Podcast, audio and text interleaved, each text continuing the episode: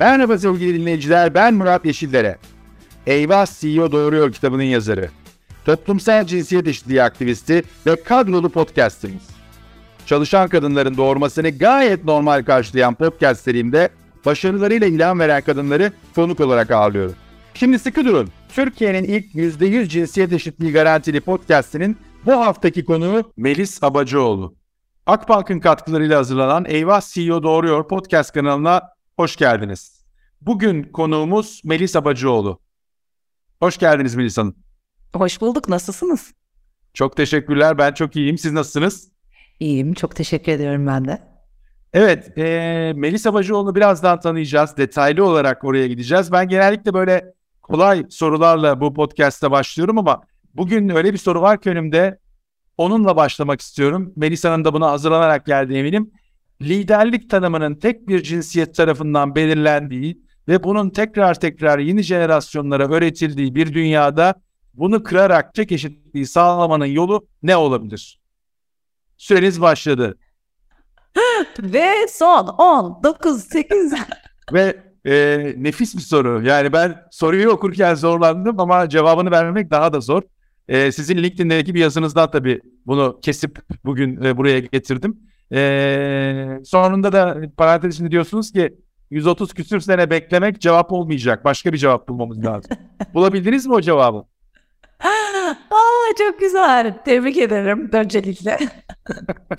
ya ben bir küçük bir kız çocuğu olarak hep şeydim, zıpır bir tiptim. Böyle şey çok hep o liderlik dürtüsü hep vardı Murat Bey. Yani hep kendimi sınıfın en önünde bulurdum. Hep çok konuşurken bulurdum. Hep birilerini arkama takıp böyle bir şeyler yapmaya çalışırken bulurdum. Hep bir insanları örgütlerken bulurdum.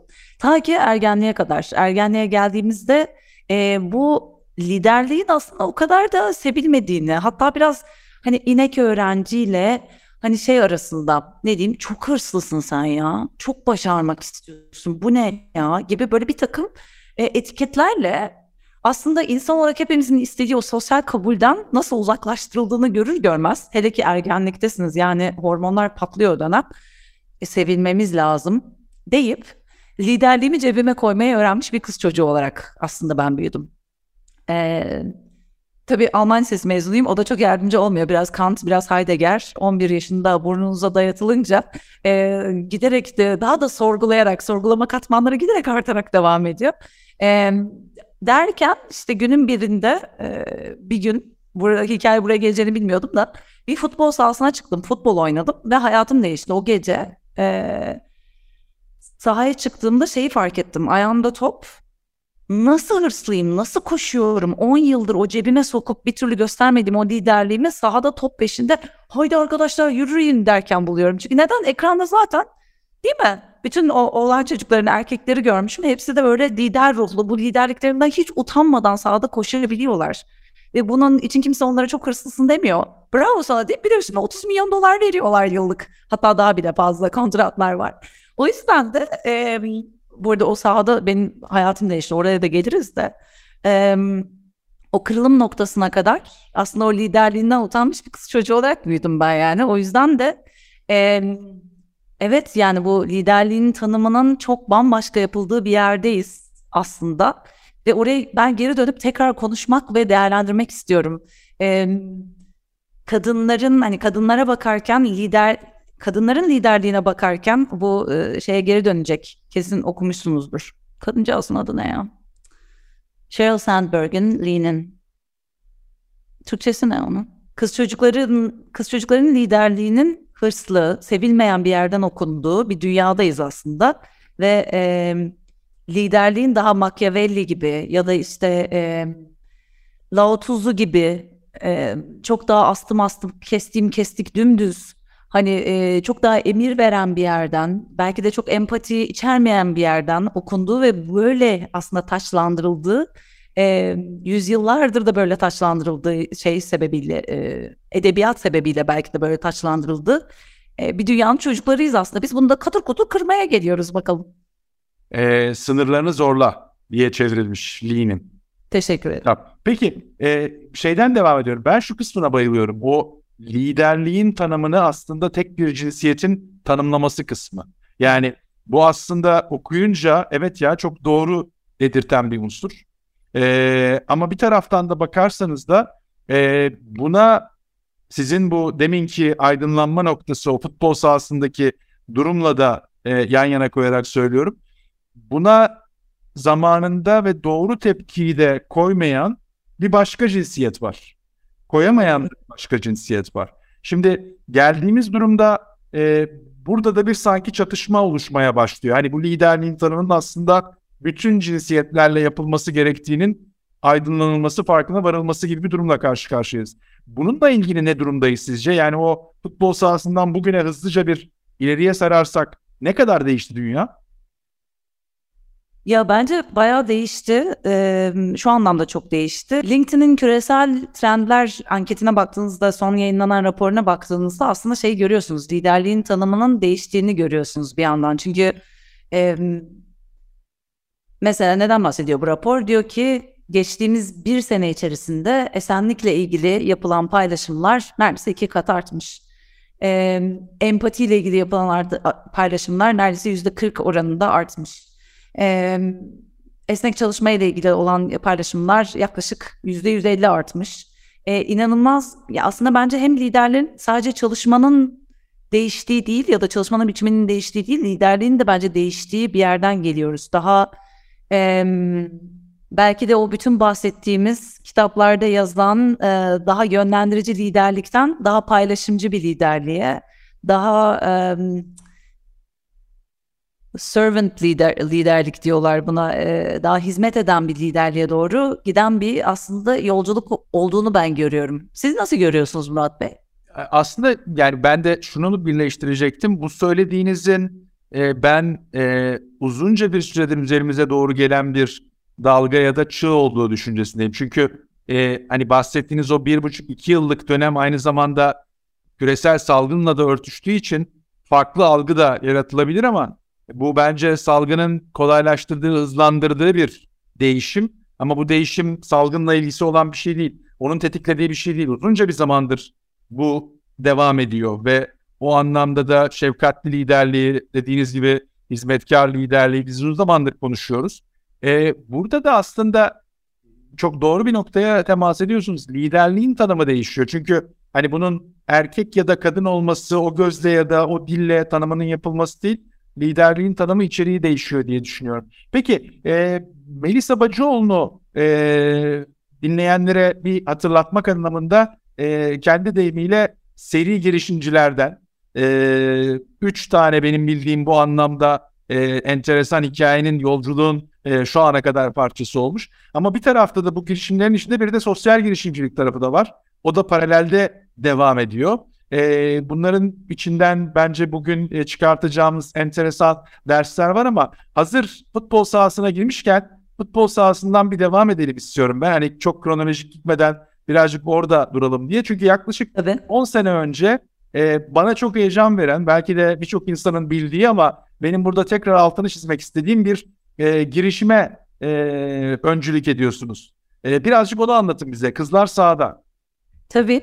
E, hikaye şöyle aslında. E, de, aslında hikayenin başında anlattım. O sahaya çıkınca benim hayatım değişti ve eve dönünce bunu herkesin yaşaması lazım. Bu çok dönüştürücü bir deneyim deyip e, o zamanki eşimle oturup hakikaten böyle tek tek Excel üzerinden işte turnuva yapsak neye benzerdi, hangi gün başlayabiliriz derken kendimizi bir anda bu işin içinde bulduk. Ben e, gittim bunun öncelikle bir kurumsal turnuvasını düzenledim. Ertesi sene çok e, çok çok akıllı bir e, genç kadın yanımıza katıldı.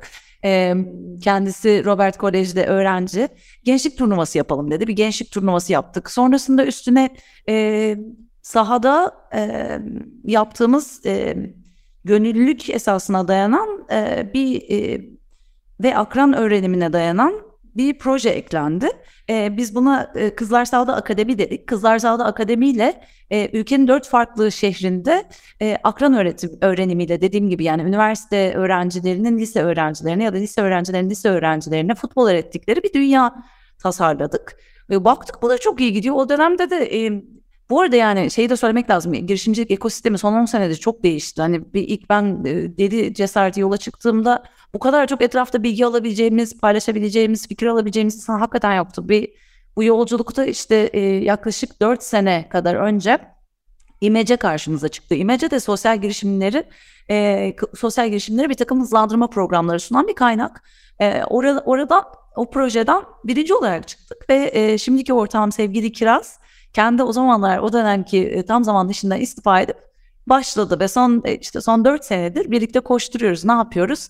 E, aslında biz yeni bir şey keşfettik o dönem. Şunu keşfettik.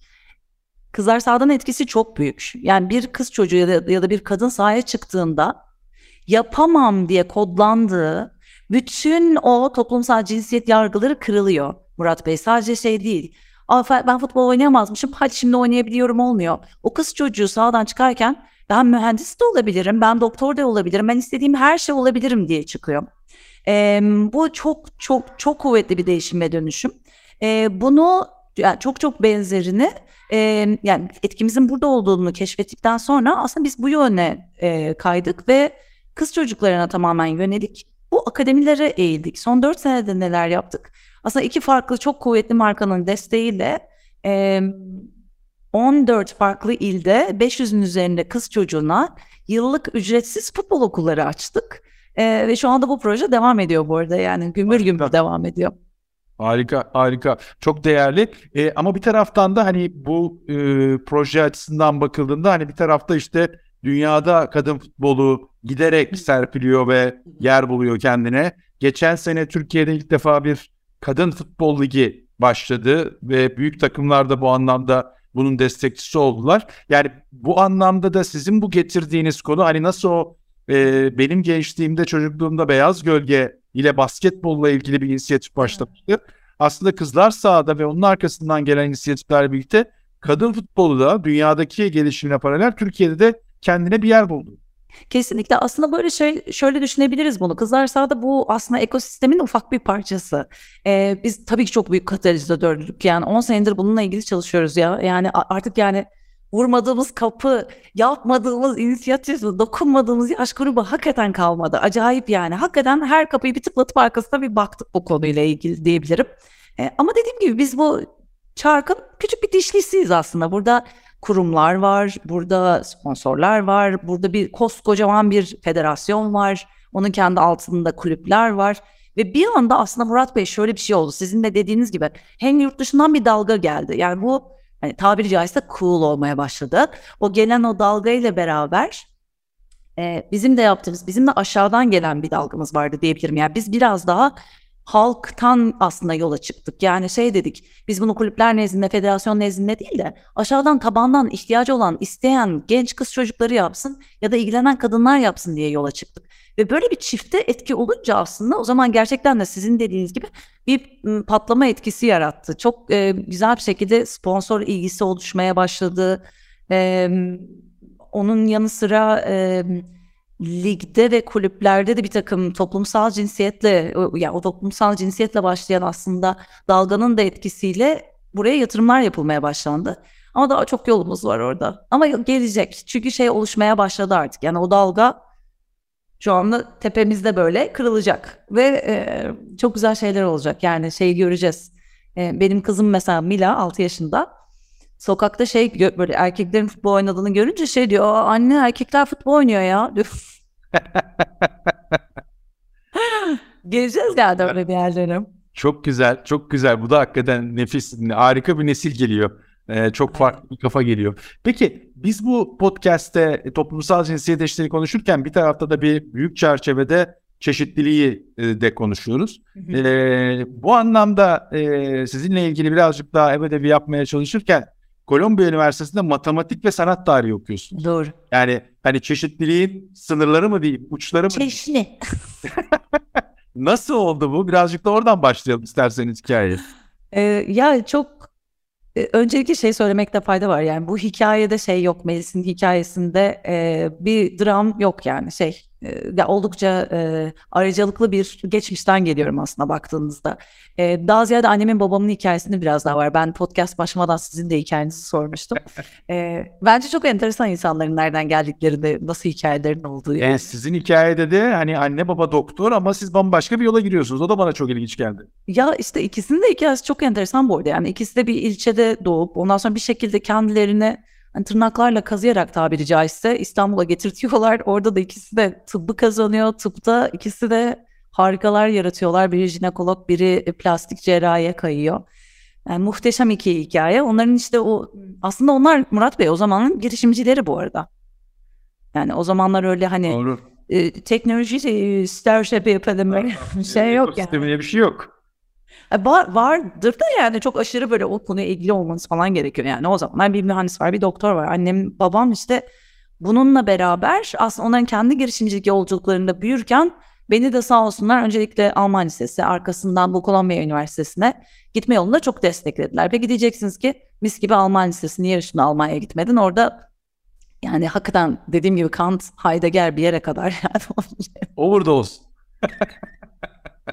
sorgula sorgula nereye kadar?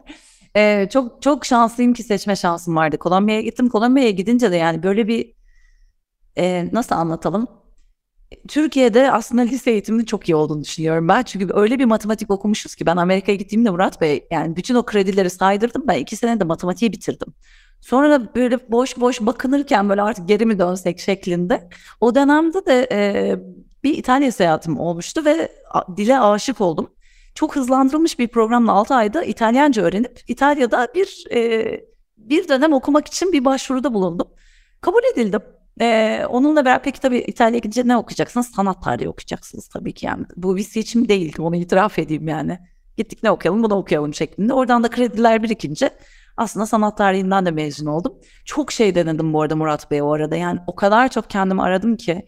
Yani Guggenheim'da stajdan tutun yok e, İtalya'da e, gazeteciliğe, Ruanda'da sivil toplum kuruluşlarının peşinden bir eşek sırtında 3 ay oradan oraya gitmelerden tutun. E, işte son geldiğim yolculuktaki Velbies'e kadar e, acayip böyle e, büyük bir çeşni oldu diyebilirim çok seslilikten bahsedeceksek. Ee, sizi dinlerken bir an e, oğlum e, linguistik konusuna, bu dil konusuna meraklı. Ee, hani şeyi belki o dinle ilgili size paylaşalım. Ee, Amerika'da zannediyorum doğrularsanız birçok üniversitede e, dil bölümü, linguistik bölümü matematik bölümünün altında. Yani o anlamda sizin o anlamdaki e, matematik ve arkasından 6 ayda İtalyancayı çözme hikayesi e, tesadüfi bir şey değil. Hani matematik kafası dilin yapısını da hızlıca çözmeyi ve ondan sonra öğrenmeyi getiriyor. E, böyle bir şeyi de paylaşmış olalım. E, peki ondan sonra hani bu bahsettiğiniz arayış sizi e, startup'ınıza getirdi. Doğru mu anlıyorum? O kadar tatlı bir geçiş olsaydı ki. Geri dönüp bakınca bu hikayeler o kadar kolay oluyor ki anlatması. İşin içinde olunca kafa karışıklığı, sorgulama, ben ne yapıyorum? İşte zaten hani bu kadar hani iyi bir yerden geliyorum. Ee, bu kadar potansiyelim var. Ya ben hiçbir şey seçemeyeceğim herhalde. Ben hiçbir şey olamayacağım herhalde gibi şeylerle kendinize ağır ağır yüklenerek geliyorsunuz. O dönem e, hatırlıyorum şeyde e, Amerika'da çok güzel bir iş bulmuştum. E, bir yatırım e, danışmanlığı firm- firmasında işe girmiştim ve o, o dönem çok zordu. Lehman Brothers'ın e, krizinin olduğu 2009 yılından bahsediyorum ben. E, o dönemde hani böyle vize bulacaksınız, alacaksınız, Amerika'da kalacaksınız. Mümkün değil ama o dönem Türkiye fırsatlar ülkesiydi. Ben bayağı bir düşündükten sonra Amerika'da mı kalayım, Türkiye'de mi kalayım derken yok ya ben sağlık sektörüne girmek istiyorum. Anne babamın izinden gideceğim, insanları iyileştireceğim. Bütün bu Michael Jackson şarkısındaki gibi. Heal the world şeklinde e, Türkiye'ye geri döndüm. Hakikaten apar topar döndüm bu arada. Yani bir fark yaratmak istiyordum ve bunu burada yapmak istediğime karar vermiştim. E, bir üç sene kadar sağlık sektöründe çalıştım. Ama sağlık sektöründe yine hani tabii çok rahat anlatıyorum bunu böyle ay işte sonrasında hemen kendi girişimine girdim gibi oluyor ama tam olarak öyle bir geçiş olmadı. Yani bu üç sene içerisinde çok bocaladım. Yani bir kariyeri yakıp Türkiye'ye gelmiştim. Ama aradığımı sağlık sektöründe de bulamamıştım. Bunun neden oldu, olamadığını tam olarak bilmiyordum. Ucundan bir yerinden sağlık sektörü kesinlikle bana dokunuyordu. Çünkü insanların hayatına dokunuyor olmak kesinlikle doğru yerde benim için ama ben bunun ötesini hayal ediyordum. O dönem yeni bir şey denemeye karar verdim. Çok e, çünkü bir şeydeydim yani başka bir atılım yapmam gerekiyordu. O dönem e, hiç şey kullanıyor musunuz Murat Bey? Bu adım sayarlardan kullanıyor musunuz? Bir dönem Fitbit kullandım. Heh, daha Fitbit yok ortada. Ben Türkiye'ye bir yerlerden adım sayar bulup, bulup adım sayar çektim o dönem. 2000 tane istifaya bastım. İşte girişimci olacağım. 2000 tane o adım sayarı satacağım her yerden. Web sitesini yaptım, broşürlerini yaptım. Bir kişi bile satın almadım. Ondan sonra o zamandan öğrendim. Hani girişimcilik dünyasında MVP minimum viable product yani en küçük işleyen ürün diye bir kavram var ya. Yani şey yapmayın diyor. Bir transatlantik düşündüyseniz diyor.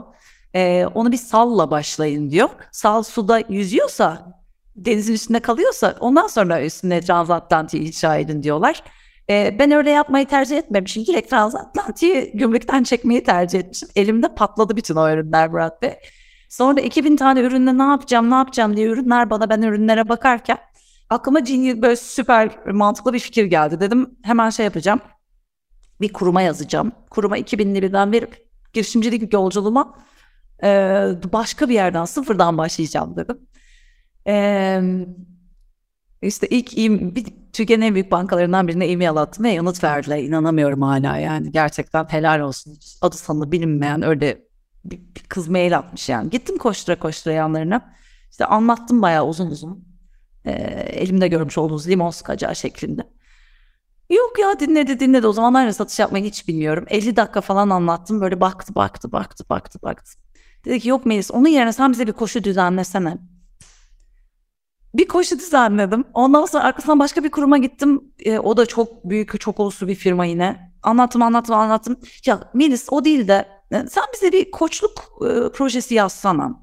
Derken Murat Bey ben burada bir şey olduğunu fark ettim. Bu e, internette de araştırınca bunun çalışan esenliği diye bir kavram olduğunu, bunun Amerika'da 40 milyar dolarlık bir pazar olduğunu, bunun giderek büyüdüğünü, e, hatta Deloitte'un 2040 ile ilgili yaptığı bir e, efsanevi bir raporda e, tüm sağlık harcamalarının %75'inin bir noktada esenlikle ilgili olacağını görüp dedim ki ben bu trene hemen atlıyorum. Bir çalışan esenliği danışmanlığı firması kuruyorum.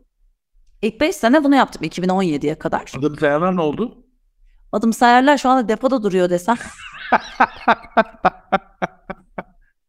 e, bu arada gülüyorum ama e, gene bir sizinle ilgili yazıda bir mülakatınızda şöyle bir şey okudum. Onu da bir yandan da kafam içinde o dönüyor. Diyorsunuz ki başarısızlık benim için ölüm kadar korkutucu. Şimdi e, hani başarısızlığın başarının parçası olduğunun tabii ki felsefi tartışmalar yapabiliriz ama hani bir taraftan böyle bir şey olan ve bir taraftan da böyle bir yolun içinde ilerleyen birisi olarak çok da enteresan geliyor hikaye. Evet ya başarısızlık çok korktum biliyor musunuz? Yani gerçekten daha daha korktuğum bir şey olamaz herhalde. Bilmiyorum siz geceleri şeyde ne görüyorsunuz rüyanızda? Böyle çok stresli olduğunuz dönem var. Valla öyle yorgunum ki hiç rüya görmemeye başladım ben.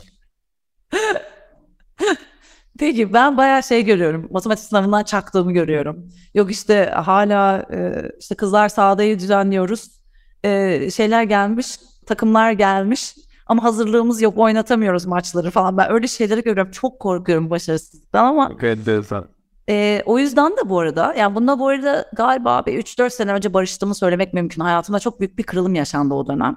E, aslında bu Wellbeiz'in hikayesiyle de birleşiyor. Ben işte o dönemler kurumsal e, esenlik danışmanlığı yapıyorum Murat Bey. O dönem bir de Kızlar Sağda'yı da doğurmuşum bir yandan. E, bir yandan sevgili Elif Cim'le beraber, e, Elif Boyner'le beraber Sweaters'ı kurmuşuz. Hepsi dört nala gidiyor değil mi böyle? Bir yandan evlenmişim, çocuğum olmuş falan. iki yaşında, bir buçuk yaşında çocuğum var. Değil mi? Çocuk da yaparım kariyerde her. Öyle olmuyormuş. Yani öyle bir tosladım ki bir duvara. Sağlam bir duvar ama yani böyle hani bam diye yani şeyi fark ettim. Ee, bir kere şeyle yüzleştim. Bu kadar başarısızlıktan korktuğum için her şeyimle tek bir işe asılıp ve tek bir işe odaklanmadım fark ettim. Çünkü eğer onu yapsaydım çok çıplak olacaktım. Çünkü bunu yaptığım zaman başarısız olursam gerçekten başarısız olacaktım. Ama aynı anda üç şirketiniz olursa ve bir tanesi batarsa işte kızcağız aynı anda bir sürü işte uğraşıyordu. Bir de çocuk vardı evde yapamadı falan olacak değil mi? Yok ama ilk defa işte üç sene önce bir karar verdim. Dedim ki ben yapmayacağım. Üç iş birden yapmayacağım. Kızlar sağda da ortağıma döndüm. Bu benim için bir yolculuk. Okey misin sen buna? Okeyim. Elif'e döndüm. Okey misin? Ben gidiyorum. Okeyim. Ve böyle üç sene önce çok çok radikal bir kararla çok zordu. Ee, ama benim için çok büyük bir riskti bu arada. Ve hala onun korkusunu hissediyorum. Ve e, şöyle bir şey de oldu. Wellbees bir çalışan esenliği platformu ve çok iyi yani Covid'le beraber Murat Bey biz bundan 5 sene önce işte ben daha danışmanlık verirken benim ortaklarım çok bomba iki ortağım var. Biri Seçil, biri Kerem. İkisi de geldiler dediler ki bizim ölçeklenmemiz için, bu işin büyümesi için bizim bundan bir platform yapmamız lazım. Tamam 5 sene önce 2017'de daha hani şirket içi çalışan böyle iletişim app'leri ya var ya yok. Biz o dönem bir tane app yazdık. Ve bu üstüne bayağı çalıştık. Bir 3 sene kadar üstüne çalıştık. 2020 vurduğunda o adı söylenemeyen şey geldiğinde biz hazırdık ve bir anda 17 ülke, 8 dil, 45 tane kurum bir yandan çat çat çat bunu kullanmaya başladı bu platformu. Ee, ve o noktada beni daha da korkutan başka bir şey oldu. Yatırım alabildik ilk defa. 2.2 milyon dolarlık bir yatırım aldık. Ve artık şey bir yerdeyim şu anda. İyice topun ağzındayım. Çünkü artık hiç kaçacak bir yerim yok. Hiç bahanem yok. Anlatabiliyor muyum? Yatırım da var. Artık yani kimseye söylenemem, kimseye e, suç atamam. Türkiye girişimcilik sektörü çok kötü, Türkiye yatırım sektörü çok kötü diyemem. Aldım yani yatırım yapmam artık başarmam gerekiyor değil mi? O, bu işte her gün her gün bir şey yani kendimizle uyandığımız şey. Mike Tyson'ın e, Mike Tyson'dan çok az etmesem de sevdiğim bir sözü var. Diyor ki burnunun üzerine ilk yumruğu yene kadar hepimizin harika planları var.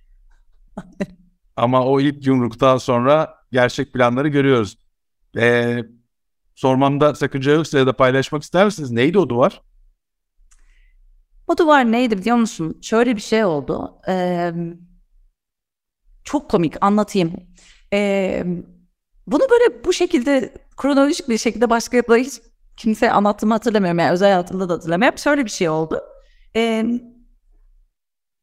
çok saçma bir sebeple böyle bir e, burada yani esenlik dediğimiz şey çok ezoterik pratiklerle anılmaya başladı bir anda Murat Bey. Ben bundan bayağı oldukça hani muzdarip buluyorum kendimi kendisini bu alana 10 senedir atamış bir e, işin analitik kısmına da çok önem veren bir e, kadın olarak. E, ama o dönem enteresan bir şekilde bir enerji uzmanı önerildi bana. Hani mutlaka gitmen lazım. Bu aralar çok kapalı görüyorum seni şeklinde. Neyse ben buna gittim falan böyle bana bir şeyler anlattılar. Şöyle yap böyle yap. Benim bir kafam karıştı o o gittiğim şey. Yani genellikle zaten öyle oluyor yani bir değil mi? Yani şey bir işin eğitimini almış bir psikoloğa vesaire gitmediğinizde ben birazcık daha böyle düşünüyorum bu arada ve öbür türlü düşünenlere de çok saygı duyuyorum. Herkesin kendi esenliği kendine bir, bir insan daha spiritüel bir pratikte bulabilir bunu ama yani benlik değil. Ben, benim böyle Alman kafam böyle matematik kafam ona basmıyor. Onu fark ettim ve kafam iyice karıştı. Karışınca e, bir psikolog tavsiyesi aldım. Ve e, o psikolog görüşmesini nasıl anlatıyorum? Car car car car işte şirket bilmem ne bu da oldu işte evdeki adam çocuk bilmem ne bilmem ne. Kadın durdu durdu durdu şöyle bir 45 derece açı aldı Murat Bey şöyle bana bir baktı böyle. Her şeyi anladım da dedi. Sen kendini neden bu kadar e, kurban gibi anlatıyorsun dedi. Ve böyle anlatabiliyor muyum ya? Hayatım böyle can parçası gibi paramparça oldu. Çünkü ben kendime bir hikaye yazmışım. Bu da anne babamın hikayesi. Yani o bir önceki jenerasyonun hikayesi ne? Tırnaklarıyla kazıyarak bir yerlere gelmişler. Ben kendimi öyle anlatmayı seçiyormuşum. En e, bütün her şeye rağmen başarabiliyor olmak, bütün her şeye rağmen yapabiliyor olmak. Kendimi hep böyle şeylerin içine sokuyormuşum. Tabii bu böyle bir tat tatlı anlatıyorum da hani üç senelik terapi, e, bir boşanma, e, böyle devam eden e, hani kendi kendinle e, sorgulamalarla işte buna iki sene önce falan şeye çıktım diyebilirim. Yeryüzüne tekrar çıktım ve wow yani aldığım kararlar ya Covid de gördüm açıkçası ne kadar doğru kararları aldım. Yani o dönem inanılmaz bir temizlik yapmışım ki evde başka hiçbir yere gidemedik kaldığımız o dönem şey oldum yani evet doğru kararları vermişim. Bu doğru bir ev. Bu do- bunun içinde doğru insanlar yaşıyor ve ben doğru işle ilgileniyorum o. Ve çok net görebildim. Harika. E, o farkındalığa ve o hani arınmaya e, geri dönüp de onun belki mutluluğu yaşamak da çok çok e, keyifli. E, o anlamda çok çok değerli bu söylediğiniz. E, biraz evvel söylediğiniz noktaya da geri dönmek istiyorum. Çünkü onu bence birazcık detaylandırmaya ihtiyaç var. Sizin yaptığınız bu e, işin e, siz yazdıklarınızı ve paylaştıklarınızı okuduğumda takip ettiğimde hakikaten bunu veri odaklı e, hani state of the art teknolojiyi dünyadaki gelişmeleri kullanarak e, getirip icra ediyorsunuz. Ama bunu bambaşka bir şekilde yapan bir başka ekol daha var, okul daha var. Birazcık onu bize paylaşır mısınız? Bir de çünkü hani şöyle bir şey de görüyoruz. Deminki konuştuğumuz salgınla birlikte hızlanan kurumlar da buraya belki eskiden olduğundan daha orantısız kaynak ayırmaya eğilmeye başladılar. Hemen bundan bahsedeyim. Şimdi şey e, bir şeyden girelim, tüketici pazarından girelim. Sonra kurumsala daha küçük bir e, küme olan kurumsala doğru inelim oradan esenlik pazarı ile ilgili. Esenlik pazarı dediğim gibi Deloitte'un da o bahsettiğim rakamlarında olduğu gibi inanılmaz bir büyümeye doğru koşuyor. Yani CAGR'lar %9'larda e, şeyden bahsediyoruz. Böyle 4 e, trilyon dolarlara koşuyor şu anda e, esenlik pazarı. Yani esenlik pazarı dediğimiz nedir? Bu gittiğiniz spa'yı da kapsar. Bu üye olduğunuz e, spor merkezini de kapsar. Bu esenlik başlığı altındaki farklı diğer bu bahsettiğimiz ezoterik pratikleri de kapsar. E, bu pazar giderek büyüyor, büyümeye de devam edecek bu arada bahsettiğim e, donelerden ötürü. Peki bunun kurumsal bacağında ne oluyor? Kurumsal bacağında şu anda e, 62 milyar dolarlık bir pazardan bahsediyoruz Murat Bey. Dehşet büyük bir pazar ve burası da yine aynı, yani aynı CAGR'da değil yaklaşık yüzde 4-5 gibi bir CAGR'da büyümeye devam edecek ama büyümeye devam edecek bu yine. Ve sizin e, tespitiniz o kadar doğru ki geçtiğimiz iki senede çok tak, taktiksel bir takım yatırımlar yapıldı. Özellikle insan kaynakları tarafında. Yani okey problem var hemen bir yara bandı yapıştıralım. Bir tane işte meditasyon uygulaması alalım. İşte problem var işte uzman desteğini şuradan alalım. E, ondan sonra aşağıdan bir tane şey yapalım. E, yan hak platformu koyalım. Derken ve bunlar çok haklıydı ve çok doğruydu. O dönem bunların yapılması gerekiyordu. Ama şu anda e, yeni bir rapor e, yayınlandı. Kimin tarafından yayınlandı hemen söylüyorum. E, arşivlerime gidiyorum şu anda bir saniye. Reba'nın e, yayınladığı yani şey İngiltere'de e, çok büyük bir e, Yan Hak ve Ödüllendirme e, Derneği var REBA adında. Onun geçen sene yaptığı böyle mega bir çalışma var. Buna 6 ay önce falan yayınlandı. E, Murat Bey diyor ki geçtiğimiz 2 senede yapılan bütün bu taktik, e, taktiksel yatırımların tamamı konsolide olacak. Önümüzdeki 2 sene içerisinde e, bütün bu yan haklarını, esenlikle ilgili özellikle yan haklarını tekrar gözden geçirmeyi düşünen şirketlerin oranını %70, ee, ve burada yeni bir platformla belki hepsini tek bir çatı altında toplamayı düşünen e, yine insan kaynaklarının oranı yüzde altmış. Ha esenlik gidecek mi şeyden listeden gitmeyecek ama başka bir şekilde konsolide edilerek ne kullanılıyor ne kullanılmıyor bakarak ve sizin de dediğiniz gibi hani burada bilim odaklı olmak çok kritik diye düşünüyorum ben. Yani sadece burada matematiğe takık, takık olduğum için de değil e, bir doktor kızı olduğum için de aynı zamanda ee, ve için şu anda büyümekte olduğumuz pazarlarda zaten artık siz eğer bilim odaklı değilseniz yani etkinizi bir yerlerde bir şekilde kanıtlayamıyorsanız kimse dönüp size bakmıyor artık. O yüzden de bizim e, bundan yaklaşık 6 ay önce e, çalışmaya birlikte çalışmaya başladığımız e, bir kıdemli e, bilim insanımız var birlikte. E, sevgili Özge Kantaş. Şu anda onunla beraber ondan farklı üniversitede e, Wellbees'in etki, etkililiğini kanıtlamak üzere e, farklı akademik çalışmalar yürütüyoruz. Ha, tabii kendi şeylerimiz yok mu? Kendi datamıza bakıp bir takım korelasyonlar çıkartmıyor muyuz? Çıkarıyoruz ama bunlar şey değil, nedensellik açıklamıyorlar. O yüzden işin nedensellik boyutunda da böyle bir akademik lensle bakıyoruz. Özge Kantaş deyince onun bir gene e, yorumu konumuzla da ilgili olduğu için söylüyorum. Demiş ki e, Homo economicus diye tanımlanan aslında o da bir erkek. Yani orada da bir erkek tanımlanıyor. Toplumsal cinsiyet eşitliğini konuşurken bunu da e, söylemek lazım, altını çizmek lazım. O da çok önemli bir tespit. Yani sizin biraz evvelki o liderliğin tanımını erkek yapıyor ya da tek bir e, cinsiyet yapıyor ile çok örtüşen bir tanım. Ya biz bunu kendimiz şaşkınlıkla fark ettik. Bundan bir sene önce işte şey Dünya Kadınlar Günü'nde tabii ki Dünya Kadınlar Günü gelince hepimiz bir durup kadın düşünüyoruz. Kadın olduğum için kendimi eleştirebilirim. boyunca değil mi? Bir gün boyunca hepimiz kadına düşünüyoruz. Çok önemli. Ve o dönem oturup datamıza baktık. Aa, gerçekten çok ciddi farklar var. Yani kadının kendi esenliğine bakma yöntemleriyle e, yani belirgin bir şekilde diğer demografik gruplarla çok ciddi farklar var. bunu anlayıp o ihtiyaçlara yönelik e, ürünü değiştirmeye başladık. Çünkü fark ettik ki ürün ağırlıklı bir şekilde öbür tarafa doğru kayıyor. O yüzden bizim için çok önemli bir uyanıştı. Bu bir buçuk sene önce e, yaşadığımız, fark ettiğimiz bir uyanıştı. Burada daha fazla şey görüyoruz Murat Bey. E, kendine ayırdığı zamanda e, ya böyle bir e, meydan okumalarla işte e, ben işte kendime gideyim bir tane app içerisinde rozet kazanayımlarla kendi esenliğine bakmıyor kadın. Onu gördük. E, kadın bizim uygulamamız içerisinde en azından kendi zamanında genellikle bu akşam saatleri oluyor. Meditasyonlar dinleyerek yine gün içinde öğle saatlerinde psikolog, diyetisyen ve spor hocaları için kendine zaman ayırarak daha bireysel bir yolculukla kendine bir esenlik yolculuğu çiziyor. Aslında bunu fark ettik. Diyebilirim.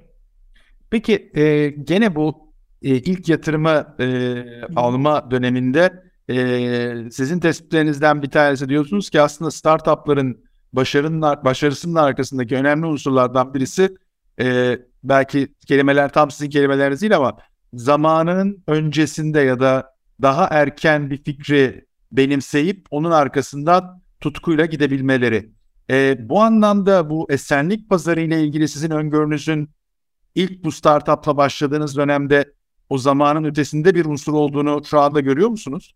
Yoksa demin konuştuğumuz o Covid'in kolaylaştırıcı, hızlandırıcı etkisinin de ciddi anlamda bir etkisi faydası oldu mu? Kesinlikle. Bu, bu söylediğiniz her şey evet ve evet.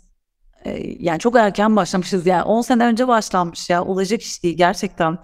Yani şu andaki aklım olsun Murat Bey ben 10 sene önce yatırımı alır şirketi böyle 100 katına ölçeklerdim yani gerçekten ama işte ama ama işte o yaşanmadan şey oluyor ya e, yaşanılmış her şey kim olduğunuzu etkiliyor kim ol kim olduğunuz değiştikçe söyledikleriniz değişiyor o yüzden o gün o gün adına konuşamıyorum ama bugün ee, evet yani çok erken bir zamanından ve evet kesinlikle keşke o dönem yatırım alabilmiş olsaydım ama o dönem pazar buna hazır değildi. Ben de hazır değildim bence yani nasıl anlatacağım, bunu nasıl e, nasıl satabileceğim konusunda e, şeyden bahsediyorum, yatırımcıya bahsediyorum. Hmm. Çünkü çok etki odaklı anlatıyormuşum Murat Bey yani. Biz gideceğiz, insanların hayatını değiştireceğiz, milyonlarca insanın yüreğine dokunacağız. Yani yatırımcı böyle bir şey aramıyor ki yani yatırımcı gelecek Hani bizim bulduğumuz bu, ya bu arada bizim e, lider yatırımcımız 212. Hani gerçekten bu sektörde işin en etki tarafındaki hani etki yatırımcısı diyemeyeceğiniz ama çok ince bir çizgideler hakikaten yani böyle bu kadar saygılı, bu konuya acayip bu kadar eğilen, buna çok bakan başka bir kurum daha yok yani bence pazarda. Ee, ama buna bakmıyor tabii ki yatırımcı şeye bakıyor. Ben size bir koydum nasıl onu alabileceğim diye bakıyor. E, haklı yani çünkü o parayı da birilerinden gidip bunu söz vererek alıyor. Demem o ki evet biraz erkenmiş. Peki e, Akbank'ın katkılarıyla karşınıza gelen Eyvah CEO Doğruyor da e, sıfır tolerans bölümüne geldik. Burada da konuklarımıza toplumsal cinsiyet eşitsizliği ile ilgili sıfır tolerans gösterdikleri kelimeleri soruyoruz. Üç tane kelimeyi, üç tane kavramı e, bizimle paylaşmalarını istiyoruz. E, bizi dinleyenlerin de gene benzer şekilde sıfır tolerans hashtag ile e, toplumsal cinsiyet eşitsizliği anlamında sıfır tolerans gösterdikleri kavramları paylaşmalarını rica ediyoruz. Size tekrar dönmek istiyorum Melisa. Nedir sıfır tolerans gösterdiğiniz toplumsal cinsiyet eşitsizliğini yaratan unsurlar, kavramlar, kelimeler diye sorsam? Ee, ben bence insanları o konuda çok rahatsız ediyorum. Toplantılarda böyle sesimi an, şey yapıp e, sessizden alıp şey diyorum. E, yalnız affedersiniz e, biz bu adamlarla çalışmayız dediniz ama e, sadece adamlar çalışmıyor o kurumda e, kadınlar da çalışıyor şeklinde gerçekten hani sintaks konusunda hani kullanılan kelimeler konusunda çok e, hassasiyetim var yani ister istemez kulağım bunu duyuyor ve acayip bir tepki veriyorum. Tepkiyi yumuşatmayı öğrendim e, ama her şey dilde başlıyor. Bu çok önemli olduğunu inanıyorum. Bayan ama ya Rabbi yani ee, ve bunu her seferinde istersem bir taksi kullanıyor olayım, istersen bir restoran olayım. Hani eşim galiba beni sokağa atacak bu yüzden bir noktada. Çünkü o çok utanıyor yani yeter artık ki herkese anlattı yani şey baş öğretmen gibi herkese anlatıyorsun diyor.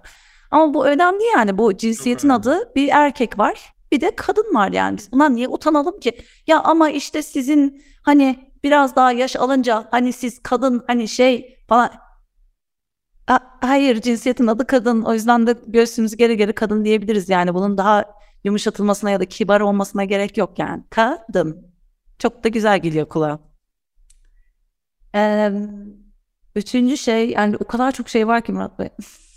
Ben yatırım alırken çok zorlandım gerçekten. Ee, ve tek zorladığım ben olmadığımı fark ettim.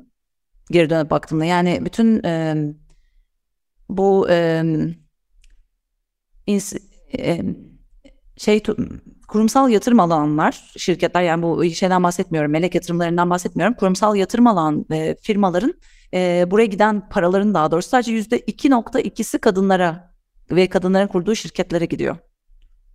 Bu arada 2.2 milyonu hani öyle mi tutturdun? Hayır öyle. Bu Türkiye'de mi dünyada mı bu istatistik? Dünya. Dünyada çok çarpıcı. E, inanılmaz bir rakam. Yani akıllara durgunluk veriyor. Bir de size diğer bomba tarafını söyleyeyim. Kadın kurucunun ya da kadın kurucuların olduğu şirketlerin finansal geri dönüşü e, dört kat daha iyi. Er, sadece erkeklerin kurduğu şirketlere göre. Bu da daha Ha. çarpıcı değil mi? Finansal yatırımcılar sözde getiriye bakması gerekirken dört kat daha fazla yatırıma geri dönüş alabilecekleri birileri varken öbür tarafa yatırım yapmaya devam ediyorlar. E, Orada bu arada hani şey söylemem lazım. Hani işin matematik boyutu, bilim boyutu deyip duruyoruz ya. Yani şey sadece zaten yüzde iki buçuğu geçebildiği için o elekten büyük ihtimalle zaten en agresif, en başarma ihtimali olan, en hani tabiri caizse kendim de o kümenin içinde olduğum için söyleyebileceğim çatlak tipler büyük ihtimalle alabiliyor onları. Benim de bu arada e, bahsetmiştim ya biri seçil, biri Kerem, iki ortağım var. Hani biz kadın ağırlıklı kurucu bir ekibiz. Yüzde altmışımız bu arada kadın bizim Murat Bey. Yani ekibin yüzde altmışı teknoloji şirketi olmamıza rağmen. Ee, hani niye vurucu bu? Ee, çünkü hani baktığınızda öyle açıklamak da mümkün yani. Zaten en belki de küçücük yani en başarabilecek belki bir kısmı kaçabildiği için o elekten içeriye belki onlar bu kadar başarılı olabiliyor ama yine günün sonunda değil mi?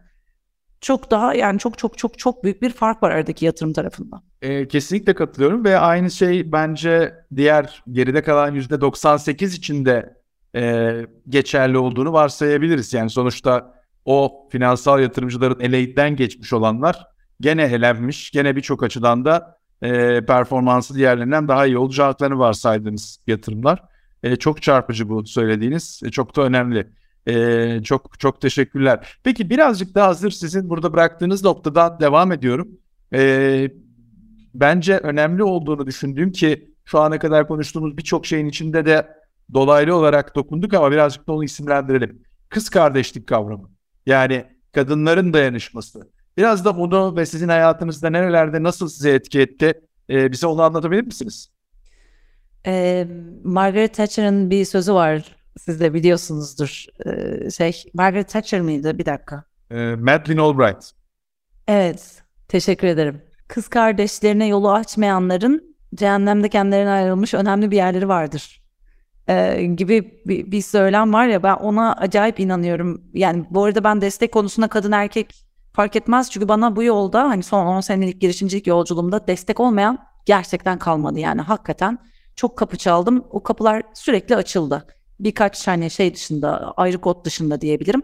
Onun için ben olabildiğince herkese geri vermeye çalışıyorum ama e, özellikle kadın, kız çocuğu olunca dayanamıyorum. Daha da bir özenle e, bunu yapabiliyorum diyebilirim.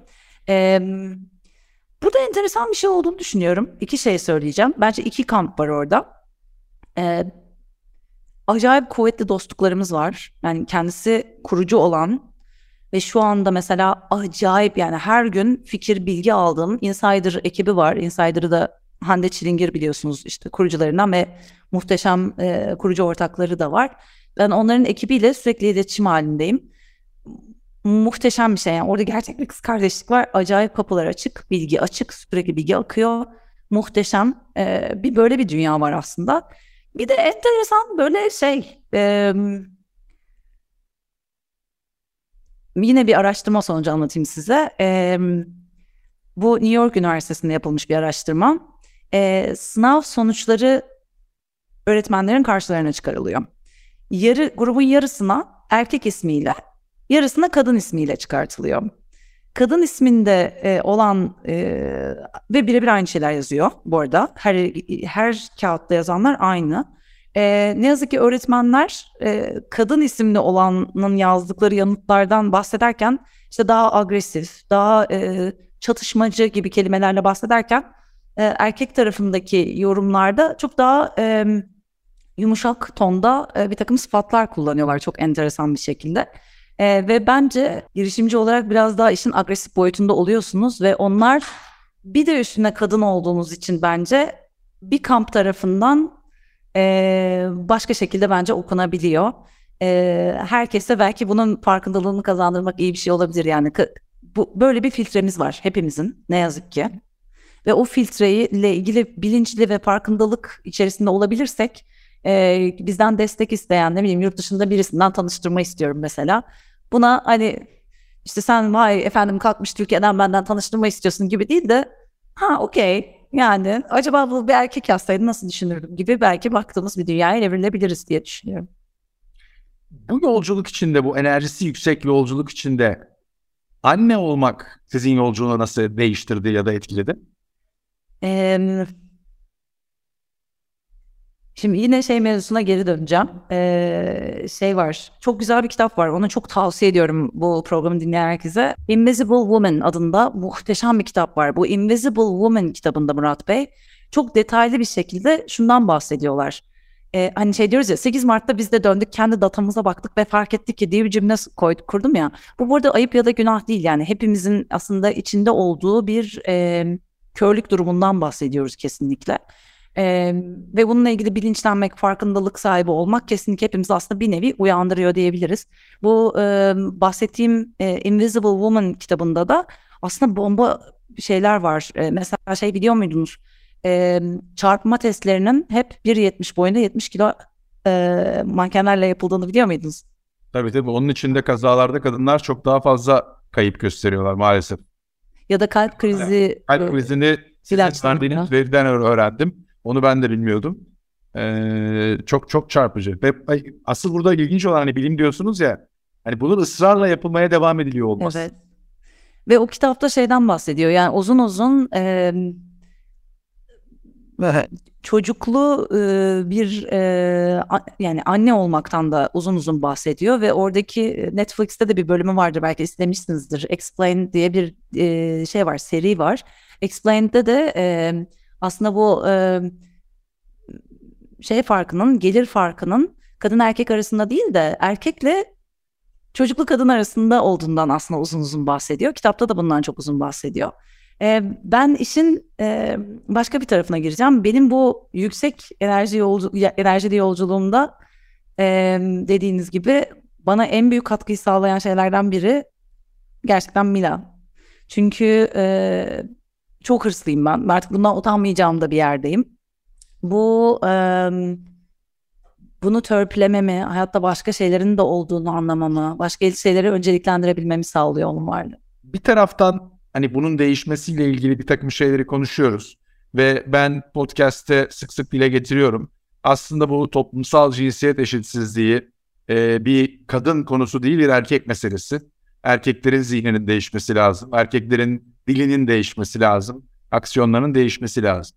Ama e, biraz evvel sizin de atıfta bulunduğunuz Sheryl Sandberg'in kitabında da onun da değindiği gibi sizin bu girişimcilik ekosisteminde veya bu yolculuk içinde karşılaştığınız kadınlarda, el verdiğiniz, destek olduğunuz kadınlarda ya şunu acaba farklı yapabilirler mi dediğiniz, onlara tavsiye edebileceğiniz bir şeyler var mıdır?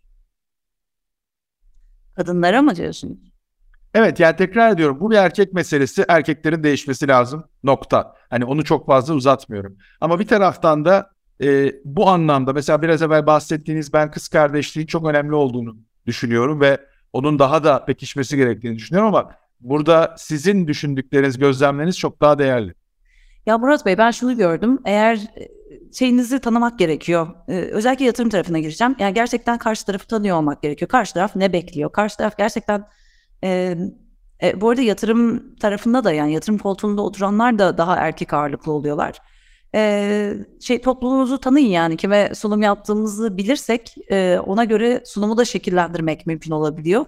Kendinizi değiştirin demiyorum ne bileyim işte saçımızı kısa keselim erkek gibi giyinelim gibi bir yerden gelmiyorum buraya ama duyulmak istenenleri bilinmek isteyenleri farklı şekillerde de söylemek mümkün. E, etki odaklı olarak kalmak, buna ödün vermemek belki, daha kapsayıcı olmak, da işin sosyal boyutuna bakıyor olmak. Zaten işin nevinde bütün bunlar var. Benim kendi yaptığım iş özelinde söyleyebilirim. Bunların hiçbirine ödün vermemize gerek yok ama işin bir yerinde e, bizim de çok sesli olmamız lazım. Yani sadece kendi topluluğumuza değil, hani başka topluluklara da e, anlamlı gelebilecek, onların da yakaladığında ha tamam okey ben buraya yatırım yap- yapabilirim diyebileceği e, bir takım rakamlar yakalayabileceği yere gelmemiz gerekiyor diye düşünüyorum. Ben öyle bir yere geldim ve buraya çok zor geldim. Yani ben 230 tane yatırımcı görüşmesi yaptım. Hepsinden hayır duydum. Ta ki birileri gelip benim kafama vurana kadar benim e, küçük yatırımcılarım vardı, melek yatırımcılarım. Onlar bir gün beni karşılarına aldılar. E, mükemmel hale getirene kadar. Yani evet bu sunum beni artık heyecanlandırıyor dedikleri yere kadar ağlatıyorlardı artık ya. Yüz kere falan yaptım yani artık ne olur anlatmak istemiyorum dediğim yerde bir daha kaldırıp bir daha hadi devam dediler ve e, o sonunda çok iyi bir yere geldi. Belki de burada kız kardeşliğe de geri dönülebilir. Lütfen bana yazın. Ben de bana verilmiş olan o sevgiyi, e, o belki de sert sevgiyi, o 80-100 saat böyle üstünden geçe geçe tekrar tekrar o yatırım vermeye hazırım isteyen herkese. Harika. Nefis bir kapanış oldu. Bu e, teklifi de e, buradan bizi dinleyen e, kadın girişimcilere, girişimci adaylarına e, biz de sunmuş olalım. E, Melisa Bacıoğlu bugün bizimle olduğunuz için çok teşekkürler. Gönlünüze sağlık. E, çok güzel mesajlarla enerjisi yüksek bir program yaptığımızı düşünüyorum. Size de tekrar teşekkür ediyorum. Ben teşekkür ederim Murat Bey. Görüşmek üzere. Eyvah CEO Doğruyor da bu hafta konuğumuz Melis Abacıoğlu oldu. Önümüzdeki hafta farklı bir kadın liderle tekrar karşınızda olmak dileğiyle.